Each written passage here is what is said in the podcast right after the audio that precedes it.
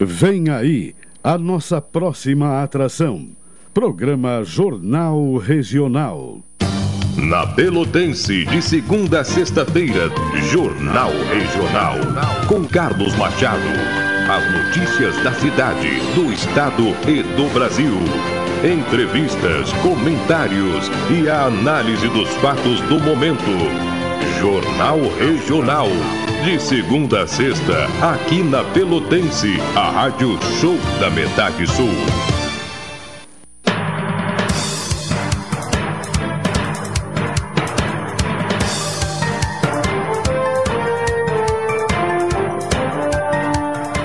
Doze horas trinta e cinco minutos. Doze e trinta e cinco.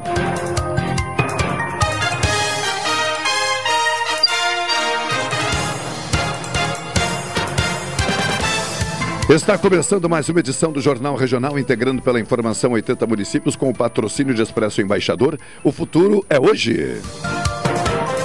No intervalo do Jornal Regional é hora de um momento perfeito, é hora de café 35. A Coff Store 35 na Avenida República do Líbano 286 em Pelotas, o telefone é o 30 28 35 35. Doutora Maria Gorete Zago, médica do trabalho, consultório na Rua Marechal Deodoro, número 800, sala 401. Telefones 3225 5554 3025 2050 e 981 141 000. O Sicredi quer construir uma sociedade mais próspera. Que valores tem o seu dinheiro? Escolha o Sicredi onde o dinheiro rende um mundo melhor.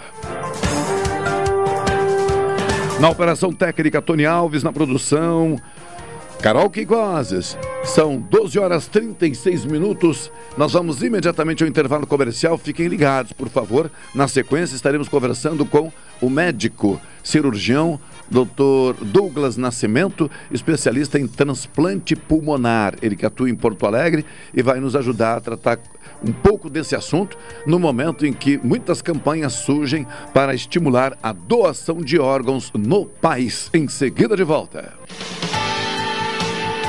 Pelotense. Pelotense. 620 AM. A rádio que todo mundo ouve. Primeiro lugar, absoluta. Absoluta.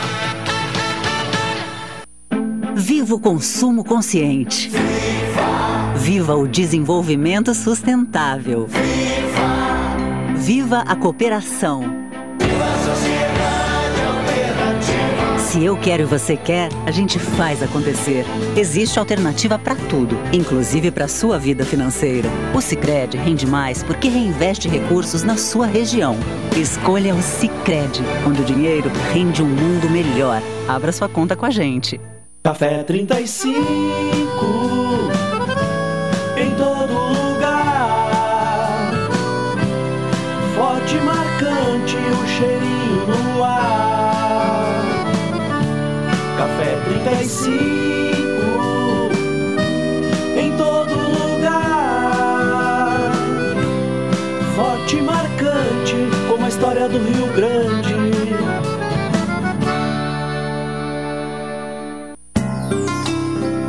Doutora Maria Goretti, médica do trabalho, realiza exames de admissão, demissão, mudança de função, retorno ao trabalho e laudo PCMSO, Programa de Controle Médico de Saúde Ocupacional.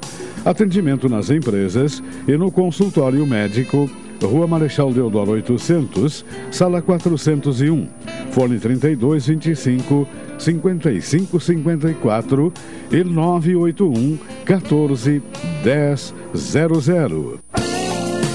A pandemia continua exigindo muito de todos nós.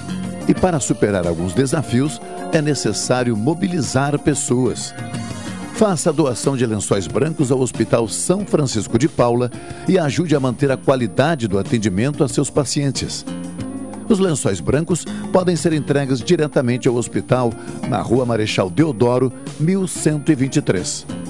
Você também pode depositar qualquer valor no Banrisul, agência 0320, conta 06 870 471 0-6 ou doar qualquer valor via Pix usando a chave CNPJ 92 238 914 barra 0002 traço 94.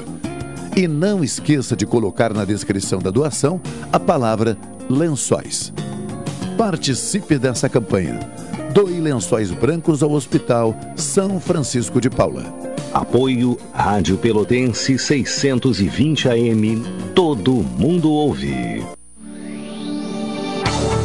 Gotas prostáticas. Temos um recado para homens com 40 anos ou mais. Se você está com problemas urinários e na próstata, atenção! Está à venda nas farmácias de toda a região as famosas gotas prostáticas. Uma fórmula natural com efeitos que irão auxiliar a amenizar as inflamações, dores e inchaços da próstata, além de aliviar sensações desagradáveis da bexiga cheia, dificuldades, queimação e dor ao urinar. Auxilia ainda na prevenção do câncer da próstata. Com a próstata funcionando bem, o desempenho sexual na terceira idade melhora consideravelmente consideravelmente gotas prostáticas. A prevenção ainda é uma grande opção.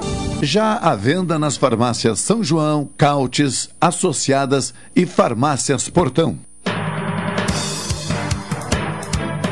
Rádio Pelotense, a mais antiga emissora gaúcha, transmitindo em 10 kW, cobrindo 80 cidades, onde habitam mais de 2 milhões de pessoas, está apresentando o Jornal Regional, que informa, integra e promove eventos e potencialidades da região sul.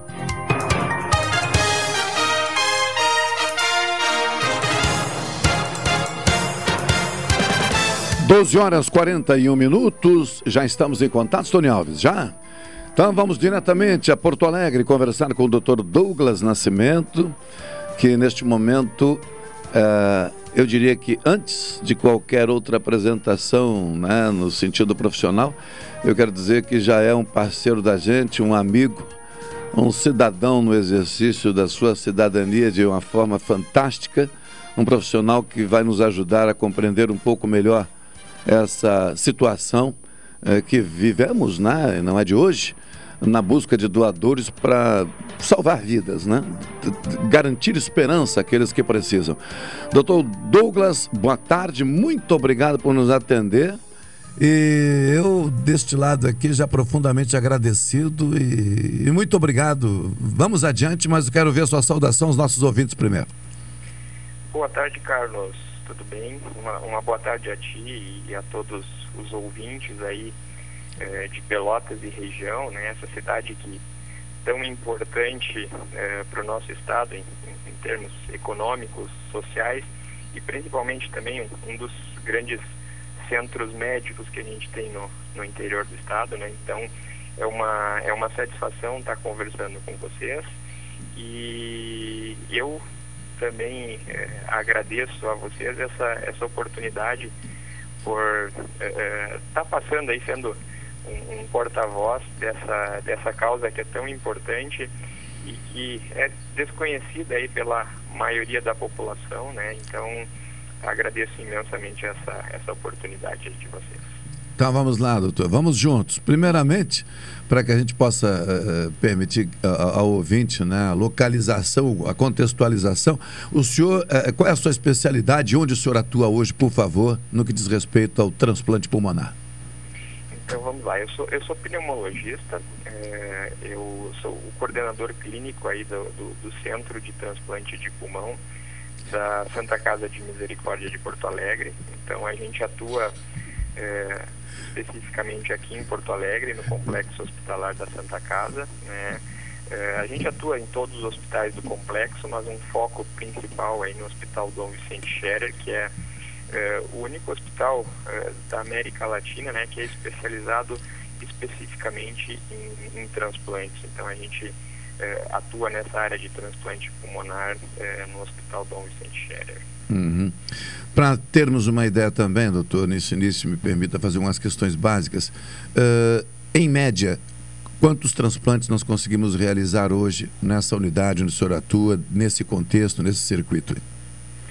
É, eu, eu, eu, vou te passar assim, os dados é, da onde a gente atua diretamente, Isto. Né, que é o, é o transplante pulmonar. É, no, no, o transplante em geral eu não sei, eu não sei te passar exatamente. É, não, o pulmonar, o pulmonar. Os gestores, mas assim, é, do transplante pulmonar, né? A gente é, atualmente, infelizmente, tem que separar em dois períodos, né? Pré-pandemia e pós-pandemia. Uhum. É, falando em pré-pandemia, que é o nosso habitual e que é o que a gente espera que em breve retorne ao habitual para todo mundo, né? Uh, a gente fazia em média nos últimos anos em torno de 30 a 35 transplantes de pulmão por ano. Uhum. Né? E já colocando o contexto pandemia aí, uh, a gente teve uma redução bem importante em 2020 e, e ainda esse ano. Né? Em 2020 foram 17 transplantes e esse ano a gente está em 16 Sim. Então, os efeitos colaterais da pandemia nos prejudicaram bastante aí também. Então, é, uma redução de 50%, vamos arredondar, né? É. é. É, primeiramente, então, vamos agora, e eu já havia comentado com o senhor, mas eu costumo compartilhar com os ouvintes. Na medida em que a gente conversa, fique à vontade para dar o rumo que o senhor julgar mais adequado é no sentido da colaboração que a gente pretende é, é, dar nesse momento aqui de estimular pessoas a serem doadoras. A relação, justamente é, antes da pandemia, durante a pandemia ou pós-pandemia, a relação médico-paciente, a relação diante dessa expectativa de encontrar doadores a, a, a partir do momento em que encontra, como é que isso ocorre a partir dessa identificação do paciente e dessa relação que se estabelece? sabe, Carlos, é, é o, os transplantes em geral, eles são, eh, eles eh, atuam aí, eles, eles são em pacientes que têm, é, têm as, as limitações, têm a disfunção grave de algum órgão, né? Mas o pulmão especificamente, ele, ele é muito delicado porque a gente, a insuficiência pulmonar gera é, falta de ar, gera insuficiência ventilatória, né? E isso causa uma limitação muito importante. Então, esses pacientes são pacientes que vêm é, pelo menos de, de, de, alguns anos aí de uma vida muito sofrida né, e enxergam no, no, no, transplante, tem na verdade no transplante uma, uma expectativa de, de melhora. Né, e muitas vezes pacientes que vinham já desacreditados. E, e imagine você assim, é, tu não, não, não ter fôlego para fazer as atividades habituais que a gente nem dá bolas para isso no dia a dia, mas o paciente que tem uma, uma doença pulmonar importante, ele acaba tendo dificuldade para trocar de roupa, para escovar os dentes, é, para deambular em casa, para ir ao banheiro. Uma atividade que para nós é, é, tão corriqueira, para quem tem falta de ar, é, tomar banho é uma guerra. O horário do banho, principalmente no inverno, né, onde o, banho tem que ser quente e o ar fica mais denso, é, os pacientes passam por uma verdadeira batalha simplesmente para tomar banho, né? Um momento muito difícil no dia desses pacientes. É, a alimentação para esses pacientes também acaba, acaba sendo difícil porque, é, principalmente eles têm a doença bem avançada, né? É, eles têm que escolher entre mastigar e deglutir ou respirar. Então, eh, as próprias refeições muitas vezes acaba sendo eh, uma dificuldade importante, tem que ser eh, pausada, tem, demora bastante, então são pacientes que têm uma qualidade de vida muito, muito precária e vêm sofridos dos últimos tempos. Então, eles têm uma, uma esperança muito grande e, e com, com a, a realização de um transplante, e acaba, acaba criando um vínculo muito genuíno, né? E eles depositam em nós, eh, médicos e todos os profissionais que nos dão o suporte aí também, os fisioterapeutas, os nutricionistas, né? Então, eh, acaba criando um vínculo bem importante porque eles realmente enxergam esse, esse apoio que eles têm como a, a esperança de, de vida deles, né?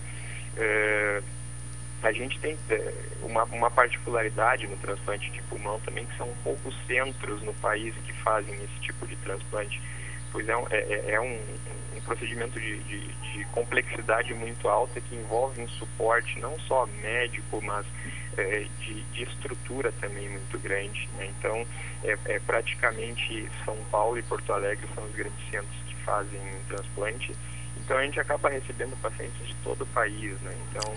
É, tem pacientes que vêm do norte, do nordeste. Sim, o, o, o circuito é nacional. É nacional, é nacional. De captação. A, a nossa lista, a nossa lista, eh, as doações vêm da região sul, vem de Paraná, Santa Catarina Rio Grande do Sul, mas eh, os pacientes pneumopatas vêm de, de todos os lugares do país. né? Então, eh, agrega também, além de, de toda essa dificuldade eh, que a doença causa, uma troca de cidade, uma troca de cultura, né? Sim. Pacientes não tem vínculo nenhum aqui com o sul, né? Então o clima a- a afeta bastante, tem muito- muitos pacientes têm dificuldade de se adaptar Sim. ao clima. E, e como nosso, os, os transplantes pulmonares são basicamente assim na quase na totalidade de SUS, a gente acaba também eh, mu- a maior parte dos pacientes tem dificuldades financeiras, então eles já têm dificuldades financeiras no seu lugar de origem e acabam tendo que ir para um lugar distante. Muitas vezes eles vêm do interior, então, sabe, é, é- é- é bem difícil para eles. Então, por isso que o, o vínculo com esses pacientes, a relação médico-paciente geralmente é muito boa, porque a gente realmente tenta é, ajudar, faz de tudo para ajudar eles e eles reconhecem. Então, é, é um vínculo muito, muito genuíno. O- o- na- com a sua experiência, o- os relatos que provavelmente o senhor ouve ou tem conhecimento, ah, a partir do que o senhor acaba de, de- de falar, ah, fica aqui uma, uma, uma pergunta também, surge uma, uma questão, melhor dizendo, que é os doadores, quais são as características? Ou seja, são doadores por ocasião de óbito, são doadores por outras circunstâncias, confesso, não sei nada a respeito. Se a, questão não está adequada, senhor pode até eh, fazer a devida correção aí. Eh, essa expectativa, ela é por conta né, de que tipo de, de, de doador? Que apareça, como eu disse, em razão de óbito ou, ou de- ou realmente de uma doação ainda em vida de alguém?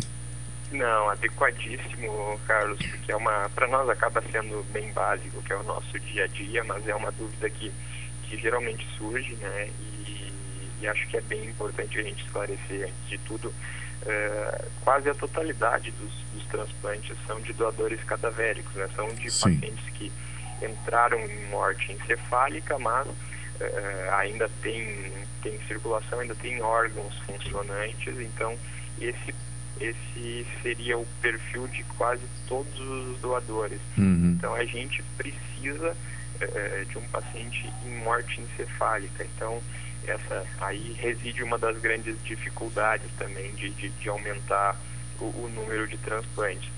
Existem modalidades de, de transplante com doadores vivos, tá? Em, em alguns órgãos, principalmente aí fígado, rins, eh, no pulmão também, mas isso é uma, uma é uma é, são casos bem, bem eventu- eventuais, bem selecionados, Hum. porque no pulmão, um pouco diferente dos, outros- dos outros órgãos, eh, o tórax ele é um, um- ele é rígido, né? Então, para a gente ac- acomodar o pulmão transplantado dentro do tórax, tem que ter uma compatibilidade de tamanho, tá? Sim. E no transplante, no transplante intervivos, com, com, com doador vivo, tu vai usar um lobo de um doador, né? Então, imagine, é praticamente um terço do, do, do, do- do doador tem que caber em todo o tórax do receptor.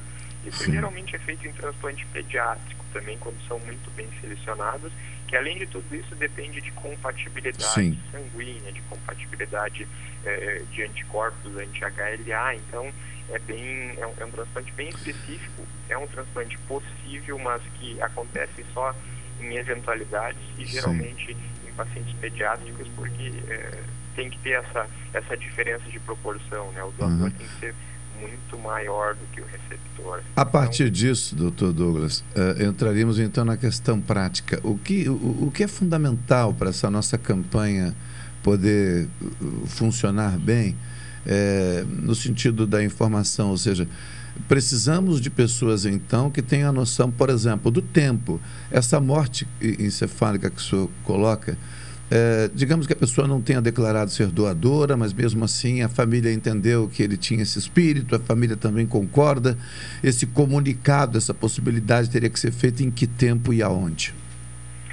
Uh, assim, é, é, é, importantíssimo, né? É importantíssimo uh, que a pessoa em vida, né, uh, fale desse interesse em ser doador, porque no momento que, que é comunicada a morte encefálica, que, que, que é constatada a morte encefálica, nesse momento que seria o momento de, de, de expressar né, a, a, a vontade de ser doador isso, obviamente, vai caber aos familiares. Isso. Se os familiares não souberem é, que o paciente era doador, se não, se não ficar bem claro, é, vai ser uma dificuldade que muitas vezes o, os familiares vão dizer que não vão, não vão querer doar porque o paciente não, não expressou em vida isso. Né? Uhum. Né? Então, é muito importante que todos nós, né, é, eu, você, os ouvintes, se realmente querem ser doadores, expresse isso em vida fale para os seus familiares né, que quer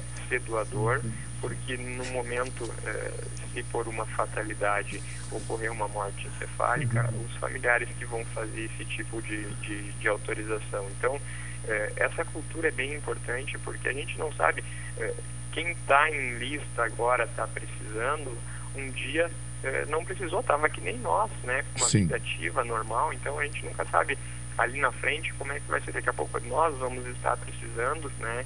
Então essa cultura é, é, é uma cultura importante de, de, de ser disseminada, né?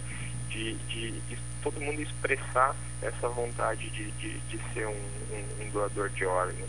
Uhum. E aliado a isso também, a, Central de, de Estadual de Transplantes está fazendo campanhas para fazer ajustes nas, nas comissões intra-hospitalares de doação de órgãos, porque a gente ter uma estrutura capaz de, de, de, de, dar esse suporte, de fazer a, a doação é bem importante também. É, até tem um caso bem é, emblemático disso. É, ano passado, uma familiar de uma paciente nossa que esteve em lista, que infelizmente não, não chegou a tempo o órgão dela, ela foi a óbito, me ligou dizendo que tinha uma, um conhecido dela bem jovem, né, que queria era ativo nas campanhas, também queria doar e ele acabou entrando em morte cefálica por uma, uma fatalidade aí que aconteceu, um acidente. E a família queria doar, mas o hospital não estava capacitado para isso. Né? Sim. Então eles acabaram não conseguindo doar, ela me pediu ajuda e disse, ah, não, não, não vamos conseguir fazer a doação porque o hospital não estava capacitado.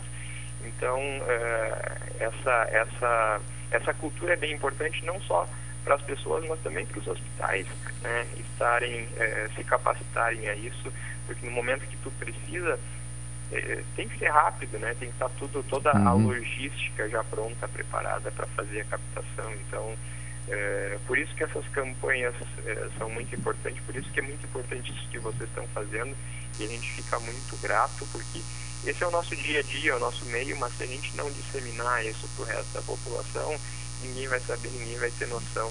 É, eu, eu não vou negar. Transplante pulmonar, eu, eu nada sabia. Estou ouvindo pela primeira vez com calma, com, com a devida atenção nessa nossa conversa. Um fumante de 45 anos de idade, fuma há 20 anos, tem condições de ser doador? Estou me baseando numa questão enviada por um ouvinte.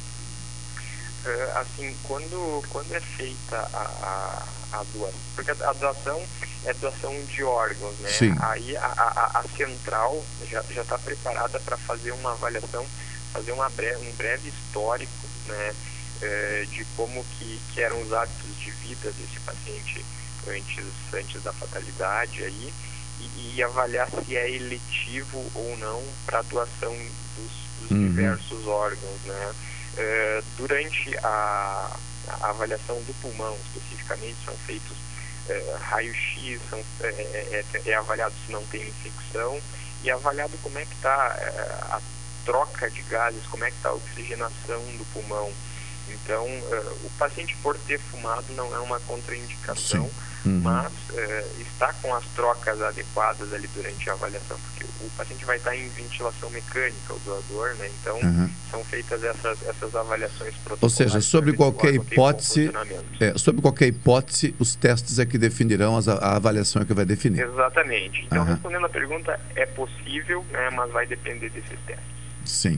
Uh, em termos de estrutura, legislação, cultura, o senhor já falou, educação é o que nós estamos tentando colaborar aqui, criar essa, né, educar as pessoas para lidarem com esse tema. O senhor falou sobre também a estrutura que falta em alguns hospitais e, e tem algo a ver com legislação, por exemplo, teríamos de avançar em algum aspecto legal para permitir que, a, que, a, que, a, que o transplante de pulmão pudesse, é, enfim, ser melhor viabilizado? Bom, a legislação, eu, eu acredito que, que, que não tenha nenhum impeditivos Sim. maiores, assim, embora tenha os centros, eh, principalmente de Europa, eh, América do Norte, aí, eh, eles são um pouco mais, eh, eles têm uma legislação que é um pouquinho mais agressiva nesse sentido, né, de, de ser uma, praticamente toda a população é eletiva, né, para doação. Sim. Aqui no Brasil a gente tem que ter essa manifestação, né, então, eu acho que eh, eu não acho que deveria ser uma obrigatoriedade. Eu acho que a legislação não é um não seria não é um empecilho, mas eh, eu acho que principalmente essa cultura de, de, de, de manifestar essa intenção em vida é o, é o, mais importante. Né? E, e, e, digamos assim, aprimorar o caminho que nós temos, né? Exatamente. É, aprimorar o que nós temos e não exatamente, exatamente, criar o que poderia ser uma se tornar uma celeuma, um grande, né, um amplo debate que, que no Brasil, particularmente, enfrentaria dificuldades que o senhor já disse, né? culturais principalmente. Né?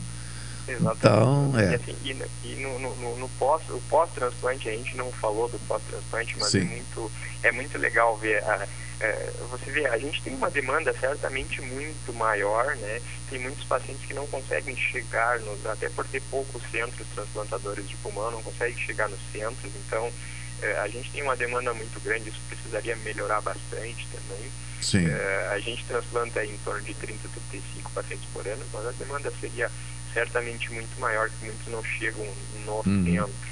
É, mas assim, tu vê aqueles pacientes com, com, com uma limitação extrema, né? É, tu vê eles evoluindo bem no pós-transplante, assim, respirando, conseguindo fazer é, é as atividades habituais do dia a dia, tu vê é. é a vida ressignifica para esses pacientes e é muito gratificante, é muito é. É, amanhã vamos conversar com a doutora Juliessa, essa é o nome, ah, né? Ah, isso. É, que ela fala da recuperação, né? Da, exato, do período exato. de recuperação. A gente, é, a gente, tem um caso bem emblemático, a gente geralmente cita esse caso é, de um paciente, não sei se dá, dá, temos tempo Não, pode concluir, por favor, claro, claro. Tá bem. A gente tem um paciente que transplantou um paciente pediátrico aí há alguns anos, né? Um paciente que teve uma, uma complicação respiratória após uma infecção na, na, na primeira infância ali. Então ele, ele ficou internado dos dois aos seis anos dentro de uma UTI, né? E a maior parte desse tempo preso a um ventilador mecânico. A vida dele estava dependendo disso daí. E, e ele, a vida toda dele foi dentro de um leito de UTI.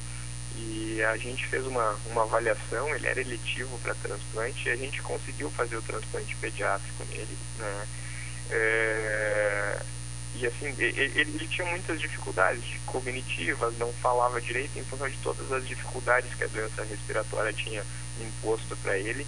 Mas assim, quando ele, quando ele saiu da, do quarto, da UTI aqui, nossa, né, é, foi dar um passeio é, no pátio é, de cadeira de rodas, uma coisa que ele nunca tinha feito na vida dele, né? É, ele não, não, não, tinha enxergado árvores, plantas, nada, ele se assustava, chegava perto das, da, da, das plantas e da, das folhas das árvores, ele se assustava do vento mexendo as plantas. Uhum. Então, é, imagina o, o, que mudou, o que o transplante mudou na vida desse paciente. Né? Uhum. É um paciente que está é, desenvolvendo, está crescendo, agora está caminhando, jogando, jogando futebol. Então, é um paciente que no início, que é, vivia dentro de uma UTI, no início tinha medo de plantas e agora está conseguindo viver uma vida é, praticamente é, normal. Então, é. isso é muito, é muito gratificante, é muito, muito importante também. Né? É, ajuda realmente as pessoas que, que, que têm um, uma vida bem sofrida imposta pela doença. É.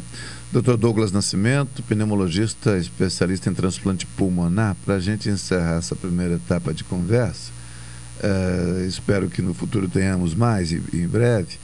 Mas, doutor Douglas, quem está na audiência com certeza também deve estar se perguntando: se eu souber de um caso na família, de amigos, se eu puder né, espalhar isso, aqueles que têm essa compreensão, é, a, pra, a quem eu comunico que alguém está num problema sério de saúde, que poderá vir a óbito, ou que está com a situação muito arriscada, e, e, e, como é que eu, que eu comunico que existe essa possibilidade de, essa, de, de mais uma doação a quem?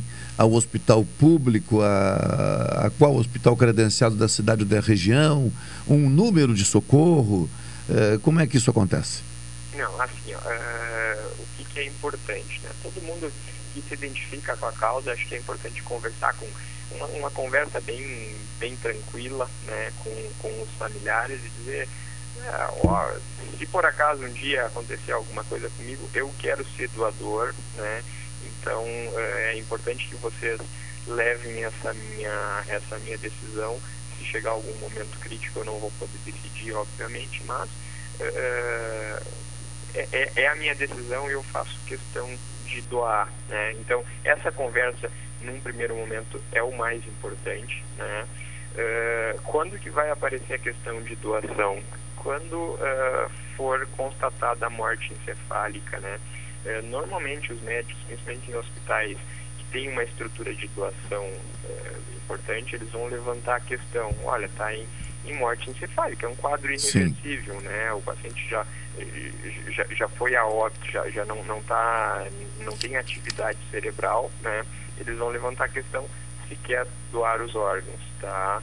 É, se o hospital não é um hospital preparado para isso, que é muito comum, né? no momento que receber a notícia, o que, que o familiar vai ter que perguntar? Bom, é um caso que eu posso doar os órgãos porque o, o, o, meu familiar que foi a óbito agora, ele manifestou isso, ele queria se doar, Sim. então uhum. é, eu queria. É, esse é o momento de, de manifestar a intenção né, que, que existia de, de doação de órgãos. Então, é após a morte encefálica. Então, vai ser num momento bem crítico, num momento de dor, né?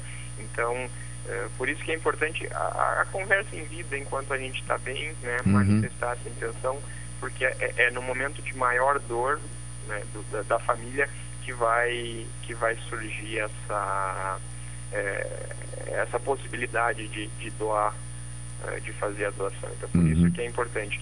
E é para o seu médico, né? É, os familiares têm que conversar com o médico que está atendendo e aí o médico vai, vai, vai, vai, vai dar o start aí Sim. no hospital que vai entrar em contato com a central de doação para ver eletividade para fazer a doação.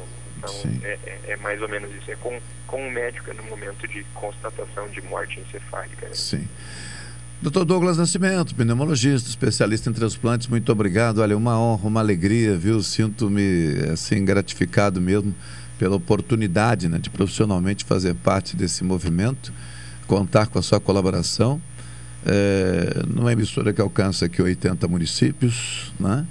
É, alcança toda a região e, e que tem sim né, pela sua natureza, o compromisso de, de participar desse movimento social em prol da saúde pública e do socorro às pessoas que mais precisam, especificamente neste caso, né, o transplante pulmonar. Muito obrigado, viu? Capaz, é, eu que agradeço mais uma vez a oportunidade, né, é, tanto para mim quanto é, para o tema em si e por poder é, levar, levar a um alcance tão grande aí, né, é, esse tema que é muito importante. Então, é, agradeço imensamente a, a oportunidade a vocês e um, um, grande abraço a todos. Se precisar, só chamar, eu tenho contato aí. Tá combinado, bem? Combinado. E sempre à disposição também, se precisar, a gente está é, pronto a ajudar vocês aí. Ok, um forte abraço. abraço. Tchau, tchau. 13 horas 8 minutos. Tony Alves, rapidamente um intervalo comercial para a gente começar o papo aqui. Doutor Farias e Pete estão pacientemente né? Pacientemente né? estamos aguardando. Aguardando. Porque a vida requer paciência. Também. O dia que nós não tivermos paciência, é. vai tudo pro saco. É, eu agora há pouco disse para Carol antes de subir, né? Carol, calma, vamos lá. Disse, calma não, vamos de uma vez. Aí eu digo, puxa vida, o que é a falta de paciência de, né, de alguns, né? É uma jovenzinha, ela vai, é, né? ela vai aprender. Tá aprendendo.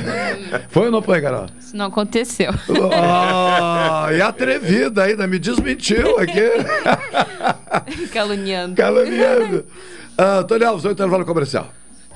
Essa é a ZYK 270, Rádio Pelotense, 620 kHz. Música, esporte e notícia. Rádio Pelotense, 10 kW. Viva o consumo consciente. Viva o desenvolvimento sustentável. Viva a cooperação. Se eu quero e você quer, a gente faz acontecer.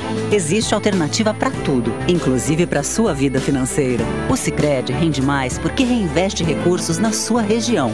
Escolha o Sicredi, onde o dinheiro rende um mundo melhor. Abra sua conta com a gente. Café 35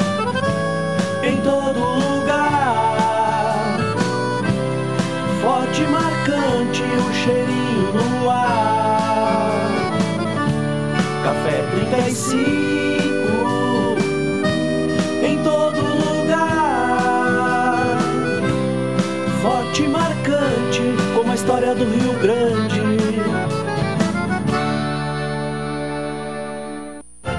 Expresso Embaixador informa que a partir do dia 13 de setembro estarão disponíveis novos horários de ônibus para Pelotas, Rio Grande, Porto Alegre e Piratini. Informações no Instagram arroba Expresso Embaixador ou no site www.expressoembaixador.com.br. Durante a pandemia, o serviço de bordo cortesia está suspenso para a segurança dos passageiros. O transporte de pessoas com necessidades especiais com passe livre valerá na modalidade direto. Os horários estão sujeitos a alterações e o tempo de duração de viagem está sujeito às condições da estrada.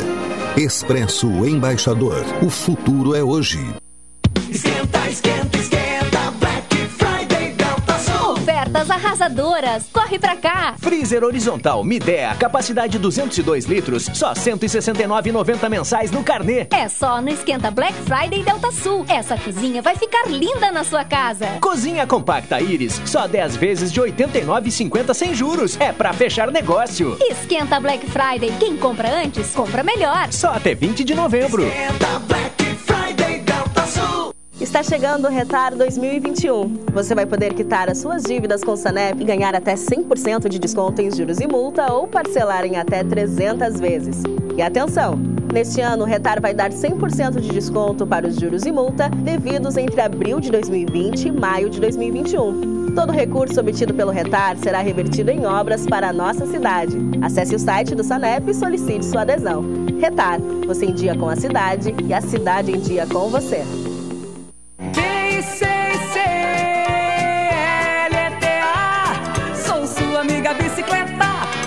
Prepare sua bicicleta e venha participar da pedalada Novembro Azul, dia 28 às 9 da manhã, saída do posto da Rótula do Big, chegada no Calzum Sucos e Calzones, com acolhida aos participantes e sorteio de brindes. Cima e o mundo embaixo de você. Pedalada Novembro Azul. Patrocínio Lax, Oncologia e Hematologia. Andrade Neves 3538. Fone 3325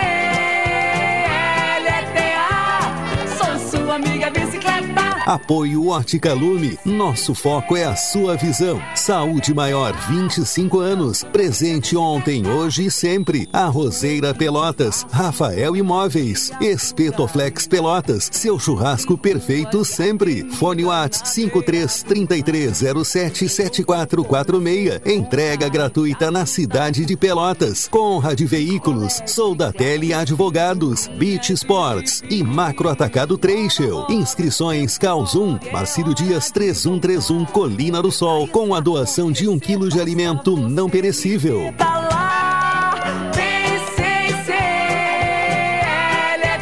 Realização Rádio Pelotense, todo mundo ouve. Pedal Domingueira e Apecam.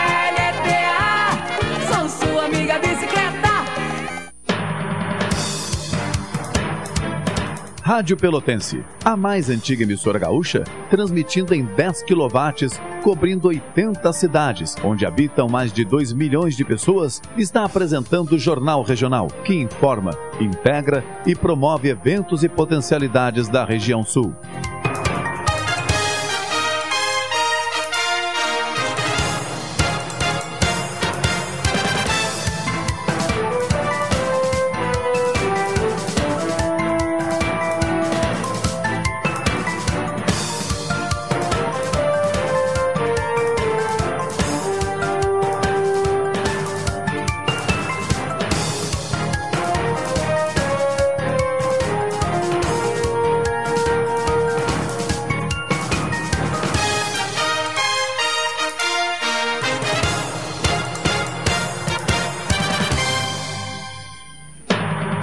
13 horas 14 minutos, 13 e 14. Rapidamente vocês ouviram, mas eu vou aqui reforçar.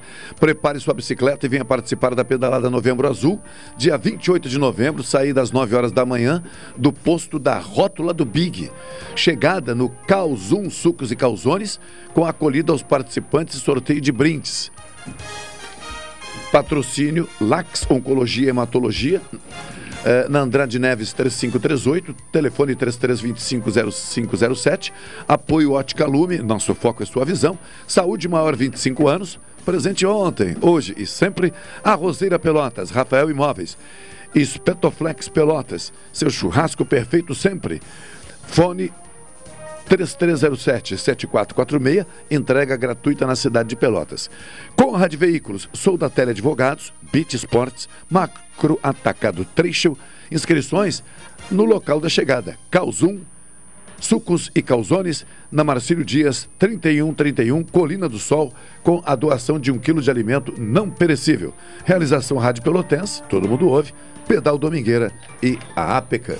Em torno da mesa, na extrema esquerda, Dr. Wilson Farias, ao centro na meia, no centro não, na meia esquerda, é o professor Marcelo Dutra, o centro está vago, meia direita para José Bonifácio Pete e extrema direita para Carol Quincoses, a nossa produtora. Localização meramente espacial e temporária, vou me valer aqui de critérios tradicionais. O decano do espaço, Dr. Wilson Farias, boa tarde. Boa tarde, Machado. Vamos entrar diretamente na política na política brasileira e de Pelotas. Só deu um spoiler. Eu, eu, eu, cheguei, eu cheguei a algumas conclusões. Eu, É. eu recordo o que disse aqui nessa mesa, quando as coisas não estavam definidas em Pelotas, eu, di- eu disse que a Paula Mascarenhas seria candidata à reeleição.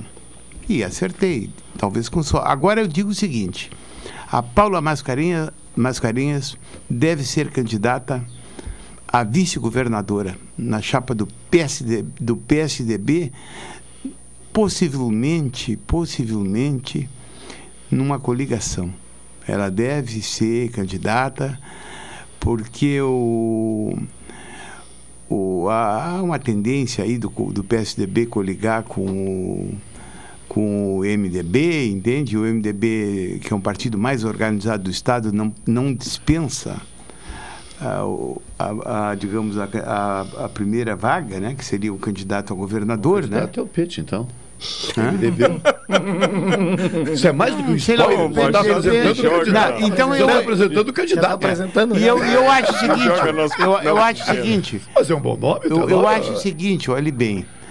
Querendo ou não querendo, o Eduardo Leite hoje é um- uma pessoa de prestígio e, e junto ao PSDB, digamos que ele que, que ele se ele, ele pode ganhar ou perder as prévias, não sei, não tenho não tenho só vejo as entrevistas e tudo, mas ele quer, que, digamos assim, ele não quer perder o laço, não quererá perder o laço político que ele tem no Estado.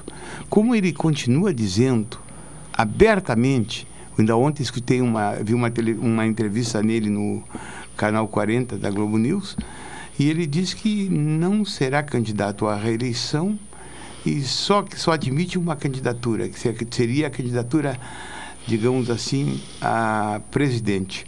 Digamos que ele não que ele não saia candidato a presidente. Tá? Ele vai querer ficar, digamos, ter um laudo assim, por exemplo, ficar com com um lustro, um tempo dentro do partido, um prestígio dentro do partido e vai querer não, não sair de Pelotas. E não saindo de Pelotas, ele quer que alguém o represente. Né? Eu acho que qualquer decisão terá reflexo na, aqui na, na nossa Pelotas. Marcelo Dutra, boa tarde. Pode, inclusive, pegar um gancho aí se desejar, além do boa tarde, que a gente já faz, Não, já faz a primeira volta. É, então, boa tarde, Machado, boa tarde, ouvintes. Olha só, né? Eu, eu discordo um pouco com.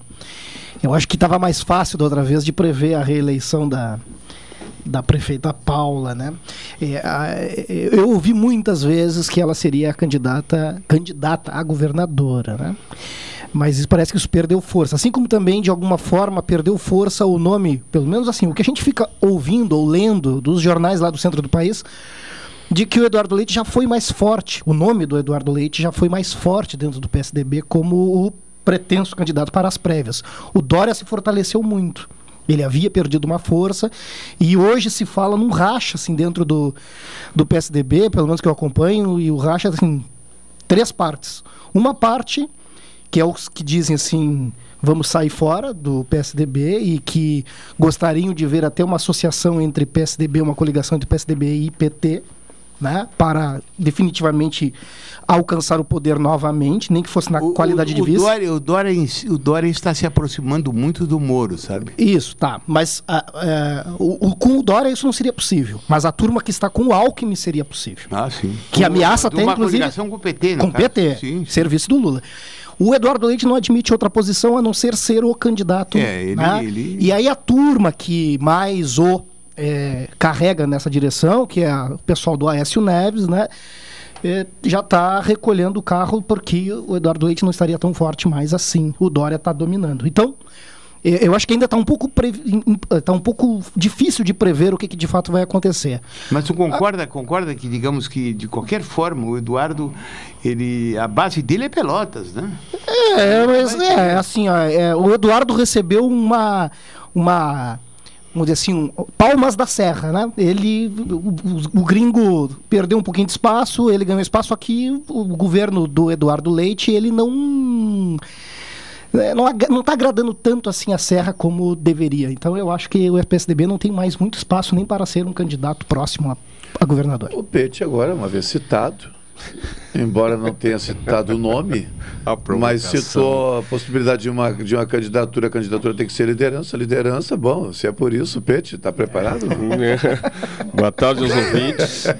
É, eu- É numa dessas que nasce um governador, né? Pratico, pratico com muito prazer essa, essa análise política e ah, eu não compartilho muito com essa ideia do Dr. Farias, né? embora ele tenha um, um belo conhecimento, mas é, é, sobre isso tudo passa, a situação política do PSDB passa pelas prévias que serão realizadas nesse final, próximo final de semana.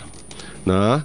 O PSDB vai sair rachado, não se sabe qual é a profundidade dessas rachas. Né?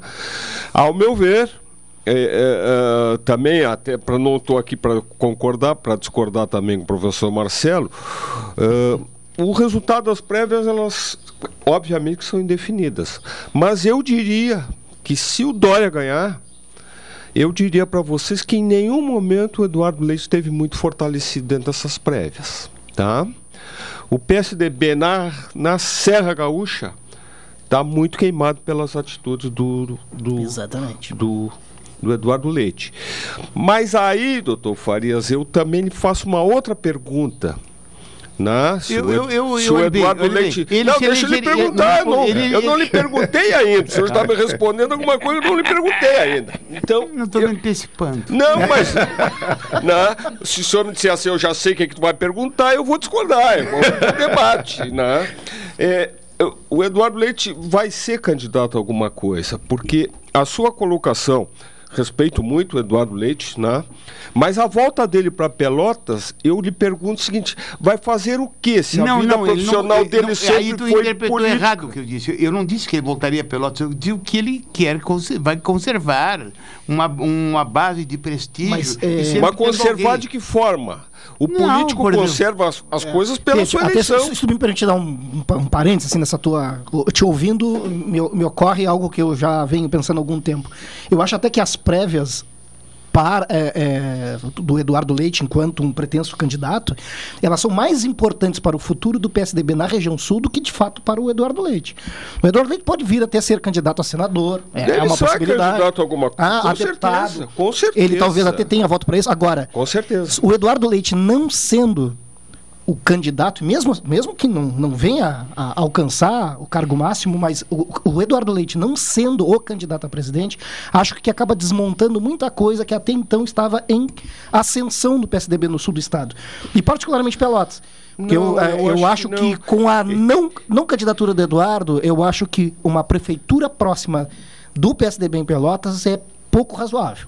Sim, mas a, a minha afirmação Não, é a seguinte, ele- olha bem, a ele- minha ele afirmação vai é a ser seguinte, candidato a alguma coisa. É, eu, eu acho que eu Mas não, é mais eu do que eu não ele, fui né? feliz em colocar a, a minha claramente. eu o Eduardo Leite, o, o Eduardo Leite, digamos que ele, ele, eu parto do pressuposto de que ele não se, que ele, se ele não ganhar as prévias e não ser o candidato a presidente, ele não vai ser candidato. Ele, ele, ele continua a- a- afirmando assim taxativamente. Ele vai- então, então ele gostaria. É, eu já- eu já vou abrir a alguém- aposta com o doutor Farias, alguma coisa ele vai ser candidato. De ter alguém representando ele no governo, razão pela qual a Paula seria candidata, digamos assim, bem, pro- provavelmente a vice-governadora, porque o, o PSDB, aí eu concordo com o Marcelo, o PSDB não tem prestígio para ganhar uma, uma eleição para governador. Ele não faz um, um suce- um sucessor como fez em Exatamente. Pelotas, não fez. E foi um outro momento. Eu, eu, eu, foi um outro eu momento. diria, Posso colocar uma questão para vocês? eu diria uma coisa, Machado, que a atitude, a atitude do, do Eduardo Leite em relação à liderança política, ele hoje é a, é a maior liderança política do PSDB em Pelo, eh, na, no Rio Grande do Sul. Né? Claro, claro. E ele deverá ser candidato a alguma coisa. Agora, Machado, como os grandes líderes. No meu ponto de vista, ele políticos, se elegeria no Senado. Eles não deixam, eles não criam sucessores. Né? O- se, se vocês analisarem a história dos, dos governadores e das lideranças governamentais gaúchas, né? o próprio MDB, se vocês, o MDB teve vários governadores, mas de certa forma, assim, por um descuido né? porque uma liderança maior diz assim, não, não quero, mas deixa o Machado ir, porque o Machado vai se ferrar e daqui a pouco o Machado se elegeu. Então, o, o, o PSDB não, não permitiu, não criou grandes lideranças que pudessem suceder. Deixa eu colocar ao- uma questão, por Pois favor. não. Não, é, é questão. Não, é não isso aí. vou, não, é questão, até fazer o, o inverso aqui, começar por ti. O, o doutor Farias levanta uma questão que eu diria que ela é, hum, assim, por mais que seja algo recorrente, é algo que é, é- é ideal para o nosso ouvinte que gosta do tema pensar neste momento. O pressuposto do, do, do Dr. Farias é um pressuposto que eu considero terrível para o fazer política. Porque no pressuposto do Dr. Farias, a elevação né, da, da prefeita Paula, ou poderia ser de uma outra pessoa, não quero personalizar, porque poderia ser o Pode Sim, ser a prefeita de Novo Hamburgo, a Fátima Isso, também. isso. São as duas, são as duas. É, a elevação de outras pessoas à condição de, de, de, de- candidato ao governo do Estado, enfim, na esteira de uma decisão política de Eduardo Leite, coloca essas pessoas numa posição muito delicada. Com certeza. Por quê? Mas é a realidade. É a realidade. É a realidade. Quer dizer, alguém chegou à prefeitura porque o antecessor saiu da gestão com um tamanho capaz de fazê-lo se tornar um candidato com muita chance e realmente isso depois foi confirmado. E essa foi a realidade. Aí o outro, na sequência, o cidadão dá um outro voo, o cidadão a cidadã, ah, ganha, ganha também uma nova estatura, boa estatura, e vai puxando os seus nessa linha. Só que puxar os seus nessa linha significa colocar essas pessoas também num estado de fragilidade também muito interessante. Com certeza. Porque se nós formos observar, e já falamos isso aqui em outra ocasião, e obviamente que se um dia ela quisesse dizer que não, até porque nós não estamos acusando ninguém disso, é uma percepção, né? A percepção que eu tenho e que eu sei que vocês, de certa forma, também têm, é de que, por exemplo, a prefeita Paula Mascarenhas é uma um agente político com um pensamento muito próximo do que chamamos de um ambiente socialista, um raciocínio socialista, uma postura socialista de administrar, o que não é compatível com o Eduardo Leite. Mas se tornou compatível na medida em que surgiu a possibilidade de se tornar prefeita, ser reeleita e, por que não, agora governadora. Então, na verdade, o que o doutor Farias fala. Ela de- era ligada na origem ao Bernardo, é isso que tu quer Mas dizer? ela era do antigo PPS, né? Que Sim. naquele momento, enquanto enquanto presença do Bernardo, Então, era que de fato candidatura seria essa? socialista. É, que candidatura seria essa? Seria uma candidatura por indicação de Eduardo Leite, pura e simplesmente por conta do seu prestígio? É, eu até espero que não seja Mas, isso. é, mas né? Machado. É que ele manda no, no PSDB do Rio Grande do nem Sul. sabia. É, Tá. é, é por aí. Ele, Mas ele, é, mas- ele- mas- ele tem. Ele, mas o Machado- PSDB do Rio Grande do Sul, em termos partidários, é fraco o PSDB. E o Eduardo tem domínio total no PSDB daqui. Então, mas, Não. Machado, mas, mas- É, tem, não tem domínio total, tem um bom domínio. É. Mas da tem a, Cruzes não a é da da sua Cruzes turma. não é. da linha do Eduardo Bahia da Leite. Cruz não, não, digamos, hoje teria o que? 1%. Mas, Machado, nessa, Ela- nessa, ela nessa linha das posições delicadas, nesta linha Ela da posição, posições delicadas, eu acredito que tem muito sentimento envolvido na política. Muito sentimento. A coisa é muito mais, na verdade, sentimental do que de razão, né? E Quando não tem paixão. É, é, então aí sentimento, tenho paixão, paixão, essas coisas estão eu muito mais. Essas coisas Interesses, É, como e aí, dizia os interesses, né? Mas, Ah, os não, interesses. Não coloca isso que é para não tirar o glamour do meu raciocínio.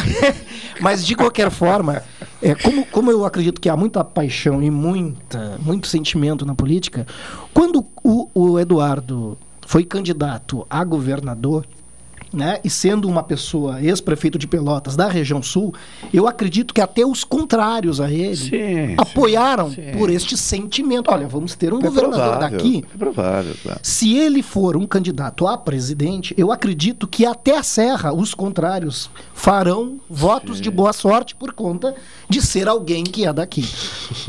Marcelo Pessoa. Sim, isso Mas esse aconteceu romantismo aqui. na política não existe. Não, sentimento tem existe sim, é muito mais não sentimental do que razão. Não podemos Não, colocar Se fosse razão, isso não teria é um Não, se isso mas- fosse razão, não teria lógica. tem. Quem sair candidato, quem vencer essas prévias do PSDB, vai tomar chumbo dos seus Não, adversários. não, não, mas é sempre, eu, sempre. Não, vai- mas vai, vai ser um ter. candidato do Rio Grande do Sul, será um candidato da região sul, será, sim. Em política é exatamente acontece. o papel ao contrário. Acontece com os outros também, é igual. Eu A tenho guerra- certeza. a Agora, guerra é muito por grande. Isso, por isso Tá, que eu acredito. Mas, mas para vamos, vamos tentar ilustrar então, por favor. Mas por Coloca como exemplo o, o que nós temos não resolvido, que fica fácil, que a gente também não se compromete aqui. Se Eduardo Leite se tornar candidato a presidente da República pelo PSDB, ah, rapidamente aqui, tem que ser uma, uma volta rápida. Ah, Quem aqui acredita que esse sentimento, que essa, que essa ligação eh, que tu colocas, vai se estabelecer com força pelo fato de ser um gaúcho candidato à presidência da República? Doutor Farias, acredita? Acredito que ele tem que aí no, Rio- no Rio Grande do Sul ele faria uma votação muito boa. Uhum. Pete. É, aí nós vamos aí e, e caminharia ou qualquer um que vencer essa prévia caminharia para tentar ser a terceira força. Sim. É, Né? eh, pra mim o Moro é- neste é- é- momento, neste momento o PSDB está com sérias dificuldades. O que tem reflexo numa coisa que o doutor Farias falou, que é comentado há muito tempo dessa coligação entre MDB e PSDB para o governo do estado. Depende da onde, para onde vai se encaminhar, se que- não é que- vencer a prévia, é que- o Eduardo é que- Leite. é que- é que aí- Agora, pelo lado do MDB também vai depender Mas- muito quem for o candidato a Mas, governador. ô, Pete, mas olha só. A canoa vai ser vamos ver a. Carol Tá. nessa mesa machista? A canoa vai ser É. Tá, mas assim, a, a, a- a Carol, a Carol diz assim, só assim, Carol, né? que está fora dessa rotina aqui, porque ela está chegando, chegou faz pouco tempo. O fato pode avaliar pela figura de Eduardo Leite, que é um jovem que impactou muito a juventude também no processo eleitoral, é verdade, e pode também esquecer Eduardo Leite e analisar só, só a hipótese. Um candidato gaúcho à presidência da República, independente de partido político, te levaria a pensar em votar nele por ser um gaúcho? Eu não votaria nele, mas eu acredito que uma talvez uma razoável parcela da população daqui votasse nele por conta. De ser gaúcho? É, eu creio que sim. Tu não, tu não consideraria o fato de ser gaúcho? Tu, tu, tu faria a tua Não, reflexão eu acho que de não. eleitora lá, tá bem. Mas, É, Machado, eu- eu tô, eu tô dizendo isso não olhando só pro, pra, pra- para a candidatura, não, não para esse momento presidencial. Sim, sim. Tô olhando no longo prazo, porque este mesmo sentimento, eu não tenho dúvida que foi o mesmo sentimento que arrastou ter um Daniel 3SA aqui, lá no governo federal, daqui, Sim, sim. e um Viana na, na, na, na Câmara, na, na Assembleia Legislativa daqui, Sim. porque era um- uma pessoa daqui que estava candidato a governador. Conseguiu arrastar com isso mais Mas naquele outros. momento o PSDB já estava estabelecido. Se ele Não, não tivesse estava. do, município. Estava e ascendeu e cresceu. Não, e ascendeu e cresceu, tanto que está presente em mais municípios depois, agora, nessa Ah. última eleição, revelou isso. né? Mas é, é, eu vou além. Se este sentimento não se restabelecer, eu acho que começa a ser o declínio do PSDB no sul do estado, ou no Rio Grande do Sul, mas no sul do estado O- particularmente. Se o Eduardo Leite vencer essas prévias, é possível, ele vai ser um forte candidato, porque ah, eu, eu tenho, Machado, um pequeno conhecimento das minhas experiências políticas. A guerra de bastidor numa, numa, numa decisão desse momento no, S, no PSDB, eu enxergo sempre como um iceberg, doutor Ah, Fares. é bom não ter- O que não- a gente fica sabendo é só a é bom não ter câmeras no bastidor. Tá bem, mas, ô Pete, eu não consigo ver o Eduardo. É uma guerra total. Agora, se ele vencer as prévias, ele sai fortalecido disso Eu acho que só sai fortalecido o PSDB. Eu acho que o Eduardo não.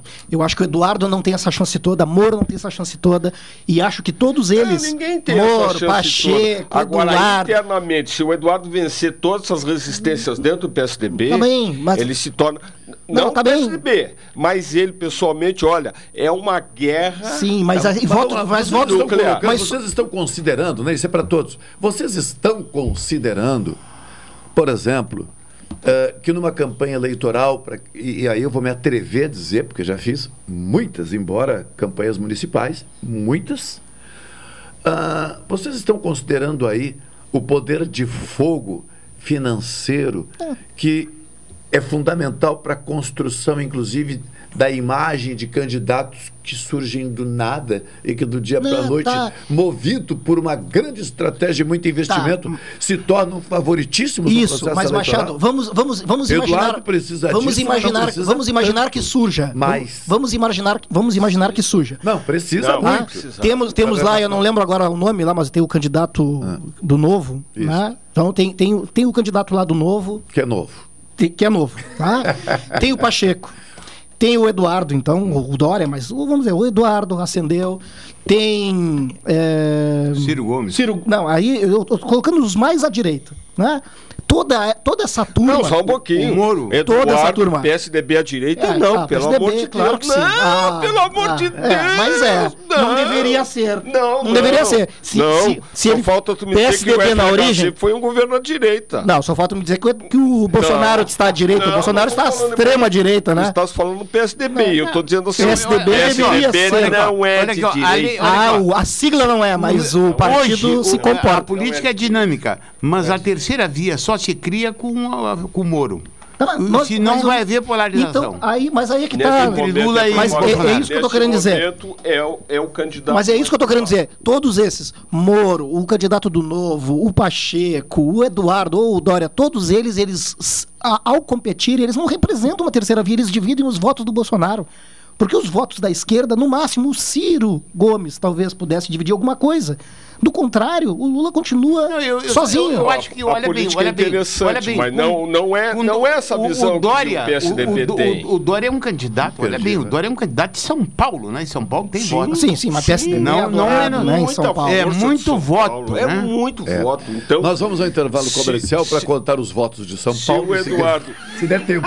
De qualquer forma, Machado, Claro, a semana que vem a gente já vai ter essa, essa posição. É. Sim. Agora, o PSDB, ele navega entre a esquerda e a direita. Agora, Sempre navegou. tu, a- tu achar, tu afirmar, respeito a tua opinião, mas o PSDB, meu amigo, nunca foi de direita. Hum, mas então Daniel, Daniel, Eduardo e outros estão no lugar errado.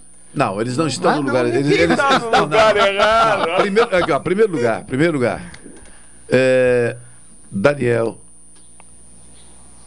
Viana, é, o próprio Eduardo, são agentes políticos hoje com mandato aqui da cidade, independente do espaço que ocupam, e candidatos por afinidade pessoal antes de tudo. Para quem não sabe, o saudoso querido amigo do coração, embora divergíssemos politicamente 100%, Paulo Ricardo Morales, o saudoso Mosquito, meu amigo do coração, responsável pela aproximação desses agentes, amigos de infância.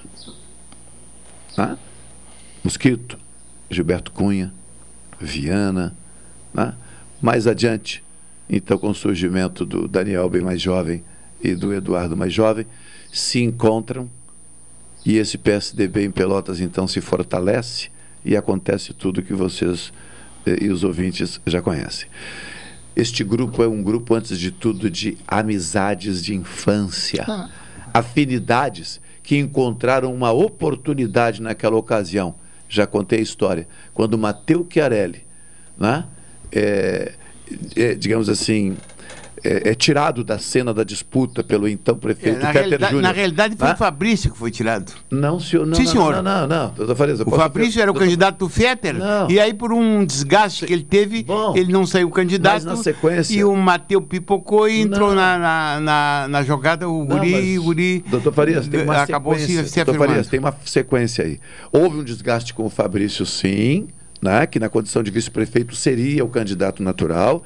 Na sequência, o Mateu Querelli foi buscado com a devida antecedência. Isso deve lembrar, Marcelo Pete, ouvintes, devem lembrar. Mateu Querelli assumiu o chamado Conselhão em Pelotas, que foi criado naquela ocasião. Uhum. Ou seja, para ficar, fiz... já, ficar já dentro da estrutura Eu estava entre os membros desse é, conselho. Já foi criado o conselho para fazer a transição para o jogo político e o, o Mateu, então, não, não, não concorda com algumas condições, sai da reunião com o então prefeito Fetter Júnior e Eduardo Leite, que estava fora da cena, é chamado e aceita o jogo e se torna prefeito de Pelotas. Então, quem não sabe da história, muitas vezes diz assim: não, um prodígio, um talento, saiu. É verdade. Quanto ao talento dele de fazer política, é inquestionável. Mas a gente não pode esquecer a, a, a chamada circunstância da vida. E assim, é, às, às vezes a pessoa está no lugar certo na hora certa. Mas sim, é. mas então fica mais real. E aí todas as considerações que vocês estão fazendo vão Le... depender de circunstâncias. Quem é que disse que o PSDB era o lugar naquela ocasião que eles queriam estar? Mas era o lugar que havia, era a oportunidade que tinha. E é isso também conta. Né? Com certeza. Acabo de dar um tapa na garrafa da Carol, garrafa sem água, que ela colocou aqui do meu lado. Outro dia eu quase quebrei meu óculos, né? Porque ela não tirou o óculos aqui debaixo da minha mão. Em seguida, de volta, depois do intervalo comercial. Esta é a ZYK 270, Rádio Pelotense, 620 kHz. Música, esporte e notícia. Rádio Pelotense, 10 kW. A mais antiga emissora gaúcha. A Rádio Show da Metade Sul.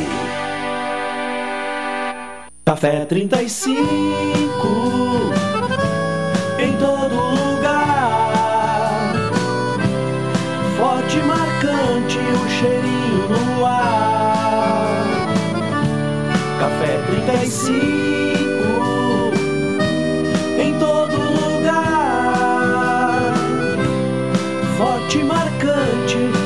história do Rio Grande. Viva o consumo consciente. Viva, Viva o desenvolvimento sustentável. Viva, Viva a cooperação. Se eu quero e você quer, a gente faz acontecer. Existe alternativa para tudo, inclusive para sua vida financeira. O Sicredi rende mais porque reinveste recursos na sua região. Escolha o Sicredi, onde o dinheiro rende um mundo melhor. Abra sua conta com a gente. O Enem é grandioso, um dos maiores exames educacionais do mundo resultado do trabalho do governo federal por meio do Ministério da Educação e da dedicação de milhares de pessoas que trabalham para que tudo aconteça da melhor forma possível.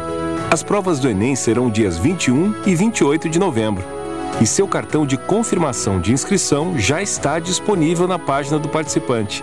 Ministério da Educação. Governo Federal. Pátria Amada Brasil. Você costuma ouvir de segunda a sexta-feira os programas Cotidiano e Jornal Regional entre 11 e 14 horas. Agora você pode ouvir esses programas a qualquer momento do dia, da noite, e não importa onde você esteja. Acesse a Rádio Pelotense no Spotify e ouça os programas Cotidiano e Jornal Regional. Pelotense, a rádio que todo mundo ouve.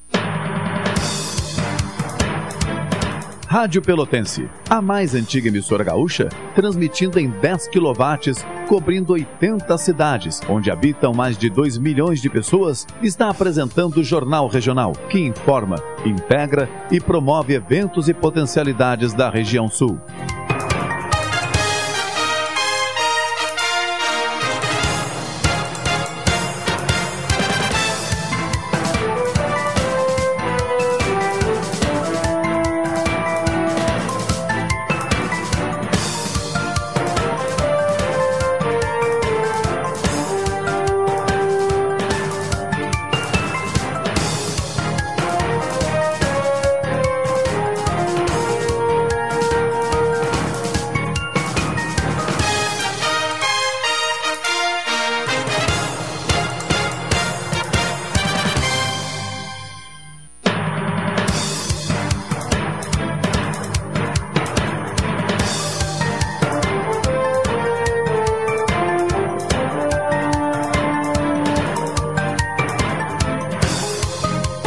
Treze e 45. Eu até comentei aqui, se quiserem trocar o tema, fiquem à vontade, né? Porque nós temos mais 15 minutos. Eu já trocaria o tema É. dizendo o seguinte: o futebol, meu caro Pete, está partindo, pa- tá partindo para as sociedades. Seria uma realidade no Brasil os clubes se transformarem em sociedade? É, existe, Anônima? Existe uma legislação que está em tramitação, não, doutor Farias, mas eh, isso, isso Ela vai- dependeria é- é- basicamente de investidores e de investidores externos. Tá? Hum. É uma dificuldade porque, ah, vamos falar assim, a instituição futebol no Brasil, ela sofre de um desgaste tal qual todas as, as nossas políticas econômicas e, e partidárias têm, têm, têm passado pelo Brasil nesse aspecto. Entende? É, mas é- Então, essa, é- essa legislação que está em tramitação aí, hoje tem um colega advogado que escreveu um artigo na Zero Hora que eu achei brilhante. Ele diz o seguinte, que essa, essa legislação é, é, que envolve sociedade anônima no futebol, ela veio, veio para que clubes grandes que estão estão endividados né, resolvam a situação. Sim, é o, o Cruzeiro e o Botafogo, Não, talvez e o Botafogo muitos, mais, né? Não só ele. mais. Sim, sim, mas o- talvez o Botafogo tenha um mais avançado estudo nesse sentido. Uhum. né? Mas é, é uma dificuldade atrair recursos externos porque. O Ainda ontem eu encontrei um amigo uma- meu aí, uma- até uma não, não vou citá-lo porque ele não me... aqui, porque o futebol não é nosso tema. Não, não é ele, a nossa. Ele disse, ele é, disse ma- que, é mais a parte Ele disse econômica que aí. tinha um empresário aí que, que li- ligado ao Brasil que tem, que tem essa ideia. Ele me disse ontem. Que teve essa ideia de Que quê? tem a, a ideia de levar isso para o Brasil. É, é muito difícil. Muito difícil. O senhor acaba de falar de um outro am- am- ambiente conflagrado. Também.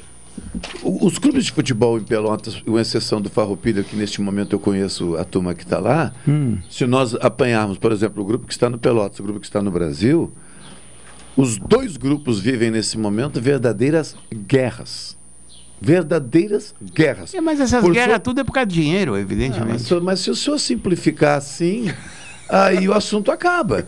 As guerras são por conta de dinheiro, mas esse dinheiro. Dinheiro para pagar as dívidas. Esse di- Doutor Farias lacrou a É conversa. sim, é por conta de dinheiro, mas o, o futebol vislumbra outra coisa que não seja dinheiro em qualquer lugar Tem do mundo. duas coisas, basicamente: dinheiro e poder. E poder. Sim, mas Às vezes associado- até sem dinheiro, mas Sim. poder também. Vamos lá. O que faz um cidadão, como o meu amigo também, pessoal, Newton Pinheiro, né? Assumisse a, a, a presidência do Grêmio Esportivo Brasil. Olha, a satisfação pessoal por ser também torcedor e, sem dúvida alguma, a experiência de poder no futebol.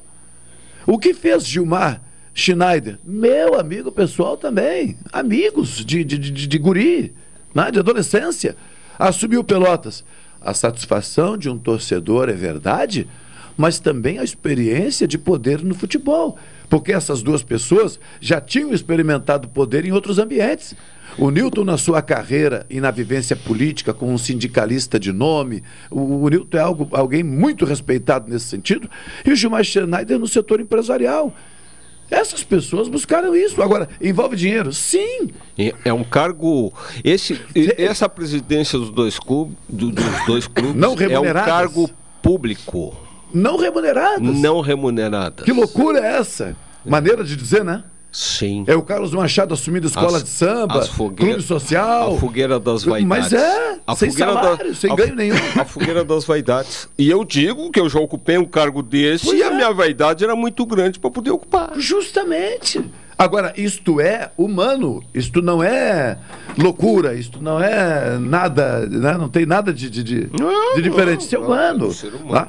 Agora, humano Não, mas também. Eu, eu- eu levo para outro lado. Por exemplo, eu acho É. que para o futebol hoje, ele tem um, despesas violentas, vultosas, né? Que requerem um mínimo planejamento e não é para quem não é do ramo, né? Mas quem é que é do ramo? Não, não, não. É, só um é. pouquinho. Eu, eu- o futebol requer, requer organização, requer, senão não sobrevive, porque o, as- a- a- o dinheiro que envolve o futebol. Por exemplo, vou dar um exemplo. O- o- uma folha de pagamento do Brasil aqui, que no mínimo é 500 mil reais por mês, né? Isso aí, qual é a empresa? São poucas empresas que lidam com isso. Então, tem que haver hum, muito planejamento para resolver Mas isso. vamos lá. Senão, Mas qual é o, mas qual é o fim social? pra- eu, eu vou dizer o seguinte, para não desconsiderar o futebol aqui, que seria um absurdo desconsiderar o futebol a folha do negócio. Internacional e do e Grêmio é de 10 a 15 milhões. Não, mas qual é a finalidade? Então- Mas qual é o fim social, doutor Varisto? Sim. A minha preocupação com o futebol vai até ali. Porque o futebol é um negócio privado, Claro. tem investidores privados, fim social, no meu ponto de vista, questionável sua relevância, porque ainda que ofereça entretenimento, que é algo que todos nós precisamos também para ter uma vida saudável, eu fico questionando o seguinte: o que impacta na minha vida o jogador com salário de 500 mil, 600 mil, 700 mil por mês? Queria saber o que impacta na minha vida. Ajuda a família dele, talvez os amigos dele, talvez os negócios dele. Agora, o fim social, não sei qual é. O que faz uma empresa como a Crefisa, por exemplo, investir o que investiu no Palmeiras? De eleger agora como presidente a esposa do cara da Crefisa, papapá. Fim social? Não, dinheiro. Poder, como disse o Pete. O poder. É um espaço de poder. Pois é, então. Eu não entendo futebol- nada de futebol. Não, não, não, mas enquanto negócio, eu, eu- enquanto Ah, negócio, enquanto eu considero a relevância social disso. Ah, mas o futebol emprega. Não, não, futebol emprega. fut- Esse futebol milionário emprega meia dúzia. Não, milionário não dá nem para considerar nesse aspecto. É, né? é tu dúzia. falar desse aspecto social do futebol do interior, até, até Tudo muito bem, emprega interessante. muito interessante. Agora, agora, vamos no estado, chegar em Grêmio Internacional, é, eles são de outra galáxia, É, não é pois dessa é. nossa. A resiliência da inflação será o grande problema da economia brasileira em 2002, disse ontem o ministro da Economia Paulo Guedes. Segundo ele, as previsões de baixo crescimento para o próximo ano podem não se confirmar. Com os mais pessimistas do mercado se surpreendendo com as previsões de crescimento entre 0 e 1% do PIB. Essa é uma piada que eu quero entregar para vocês, porque eu não posso enganar o ouvinte. Né? Um crescimento entre 0 e 1% é o quê, Pete? É ridículo. E aí o cara dá uma entrevista e hoje está em todos os principais espaços de notícia, né? naturalmente, o que diz o ministro da Economia, obviamente.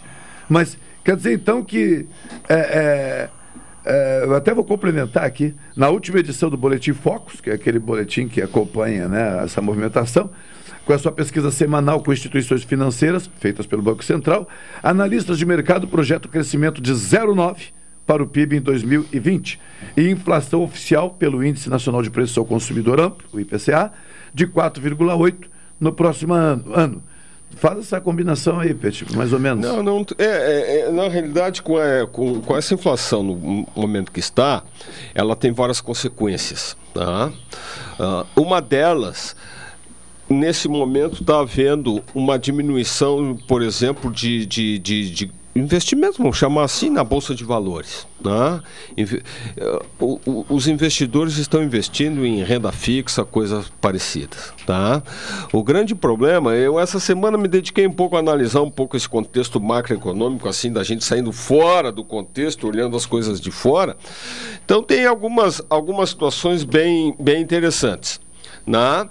É, essa movimentação política toda do, do, dos precatórios, isso aí é isso é uma coisa que pega muito mal no mercado. Né? É, é, Porque, porque ela poder tá- passa, passa desconfiança, né?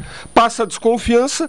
Os, o, o Congresso ele está, ele tá, na sua grande maioria, preocupado exatamente com a sua reeleição. Né?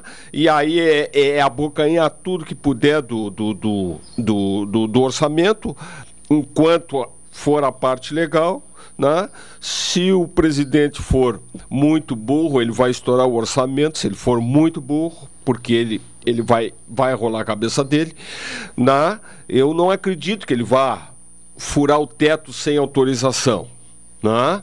Mas ah, por outro lado, o, o- interessante, doutor Farias, as considerações e, e palestras dos ministros do Fux no, no exterior sobre o, o, a- o papel do STF no, no Brasil. Né? Ele admite que o STF, os termos não são esses, mas que o, vamos dizer estaria assim, num regime semi-presidencialista. semi-presidencialista. Isso tudo É. repercute no mercado internacional. A China, por seu lado, por exemplo, já diminuiu barbaramente a compra de carne no Brasil. Né? Para nós que gostamos de comer carne, o preço já deu uma. Não, baixou um pouquinho, né? mas a China não está comprando, baixou um A, pouquinho. a parte econômica, então, de- digamos assim, é que, de- é que decide a eleição presidencial. Com certeza. Agora, presidência agora, agora, Enquanto isso, agora, enquanto isso, o Lula é recebido como agora- chefe de Estado, né? Honras de chefe de Estado na deu- Europa. Deu na mosca. E, e, e, e tem um problema da economia internacional. O preço do petróleo segue subindo, ainda É porque a, um pouco a- mais. a- a- digamos, o, a- as Então, pessoas estão morrendo de fome, a classe média está diminuindo violentamente. sim, sim. A realidade é essa. a riqueza Ninguém, segue, né? a riqueza segue concentrada no mundo inteiro, no mundo inteiro. Ficando mais então, rica. é, o cenário internacional não ajuda muito nesse crescimento. O nosso cenário interno também não ajuda muito nesse crescimento. Né? E, e, e o doutor Farias falou uma coisa assim: a, a situação econômica é influência direta na eleição presidencial. Ah, sim, sim, sim. É decisiva. Tanto é que enquanto o, o- o presidente Lula, naquela ocasião, candidato, né? eh, não fez um discurso compatível, as suas candidaturas Ah, sim, iam então. até ali e depois dali elas desmoronavam. Então, é- enquanto ele não sinalizou com a possibilidade do diálogo, eu vou dizer assim, com. Eu não gosto de usar o capital porque às vezes parece que a gente está sendo pejorativo, né? Mas enquanto ele não sinalizou com um diálogo, né? Com o, o- o mundo econômico, finan o financeiro, melhor dizendo, enquanto não fiz. Com o mercado, né? Sem dúvida. Com o mercado. O mercado tá o mercado. fora. É. Sem dúvida, Bom, sem dúvida. Não tem. Mas, ó, Machado, é, sem querer muito trocar de saco pra mala. Só tem né? três minutos então, já que nós temos. é, O cara vou- me olhou tipo assim, vai se autorizar? Vou, ofe- vou oferecer essa tarde mais uma aula pública, né? Desta vez lá no Balneário dos Prazeres, no Barro Duro. Vai, vou contar até com a participação de uma escola local lá, de uns alunos, enfim, do, do turno inverso que querem assistir, tem uns professores que vão levar e aí outros alunos da UFPEL que também que vão.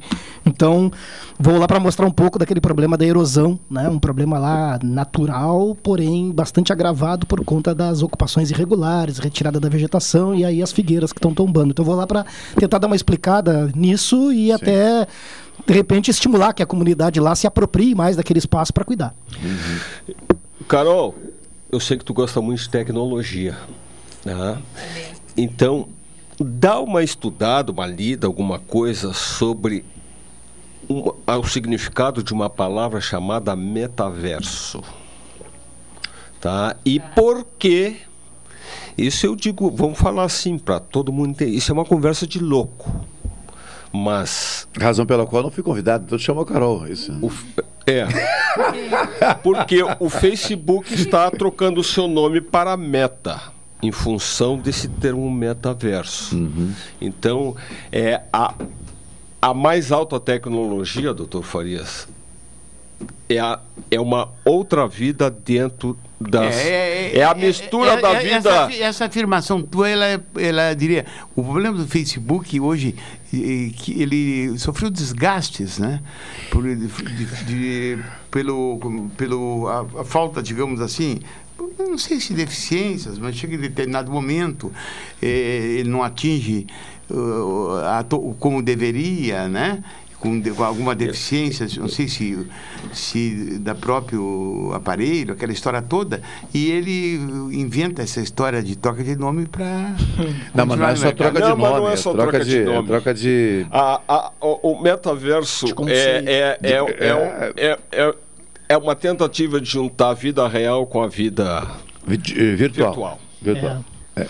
E nessa tentativa, uma, uma dica aos, aos candidatos aí a fazer prova no Enem, né? Já que o governo afirma que a prova vai ter a cara do governo, então de repente é uma boa estudar sobre inflação, fome, Ah, desespero. Pode ser tema. Ah. Pode ser tema. Se é a cara do governo, então o negócio é estudar sobre esses temas aí, É. né? São temas- coisas do tipo.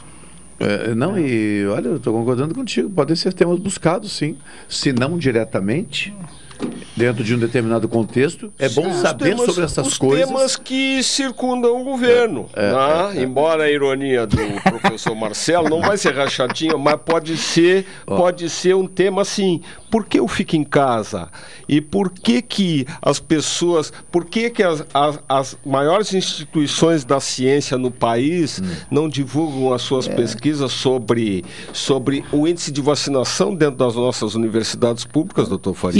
estaria, estaria relacionado um tema com a pandemia. É, e talvez esteja, e talvez, é um e talvez esteja entre as respostas lá, fique em casa porque a ciência orienta. Porque a economia permite que Porque a vacina não foi comprada no prazo. Porque podíamos Né? ter avançado na vacinação. A- o Final índice tá de vacinação no Brasil hoje já é maior que os Estados Unidos. É, hoje, né, Pet? Hoje, hoje. Hoje. E nós podíamos ter, segundo, podíamos ter sido o segundo país a vacinar. Os resistentes depois da Inglaterra. vacinação, inclusive na, na nossa academia brasileira, nas nossas universidades, é muito grande. São indicadores que não vêm. Mas uma pergunta legal seria assim: quantas vezes o governo negou a vacina da Pfizer? Não. 10, 20, 26? Isso é outra coisa. Isso aí foi lá na CPI e foi falado sobre a vacina da Isso aí Pfizer é o agora. Marcelo fazendo política. É, esse é o Marcelo fazendo, puxando Política- a brasa política passada dele. social. Ô Machado, tu não, não- gostaria eu- de eu ficar em casa? né? Tu não gostarias de ficar em casa recebendo o teu salário da tua Não, atividade não, não me coloca nessa porque eu não Não, gostaria. é uma pergunta só. Não, não gostaria. Carol, Não foi- gostaria de Não foi em uma escolha, Peti, não foi uma escolha? Hein? Não foi uma escolha. Ah, mas assim, trabalhando menos, mas recebendo menos salário? Não foi uma escolha. Olha, esse problema de ficar escolha? em casa, ele, é- ele, ele, ele, ele- ele não pega em determinadas pessoas, sabe por quê? Porque o trabalho, ele, ele é um, ele, digamos, ele, Ele é uma exterior- necessidade. ele exterior- Ah, também. exterioriza uma felicidade para É. a pessoa também. Então, independentemente da pessoa ter uma situação financeira razoável, a história toda, muitas vezes a pessoa trabalha porque quer se sentir feliz. O Machado é uma pessoa que, se não tiver no rádio, ele tem que arrumar uma ocupação, senão ele... ele Enlouquece. É, ele vai, vai, vai lá para fragata antes do tempo. Não, então, senhor. então trabalhe, Machado. É. Trabalhe ou na É, é. Pelotense ou em qualquer lugar, sempre trabalhe. É, o meu negócio é palco. É. Com certeza. Tá bem, muito obrigado a vocês mais uma vez. 14 horas aí, dois minutos. E fiquem ligados que amanhã, sexta-feira, a pauta é rica no Jornal Regional. Mais uma sexta-feira com alegria, com arte, para a gente encerrar a semana.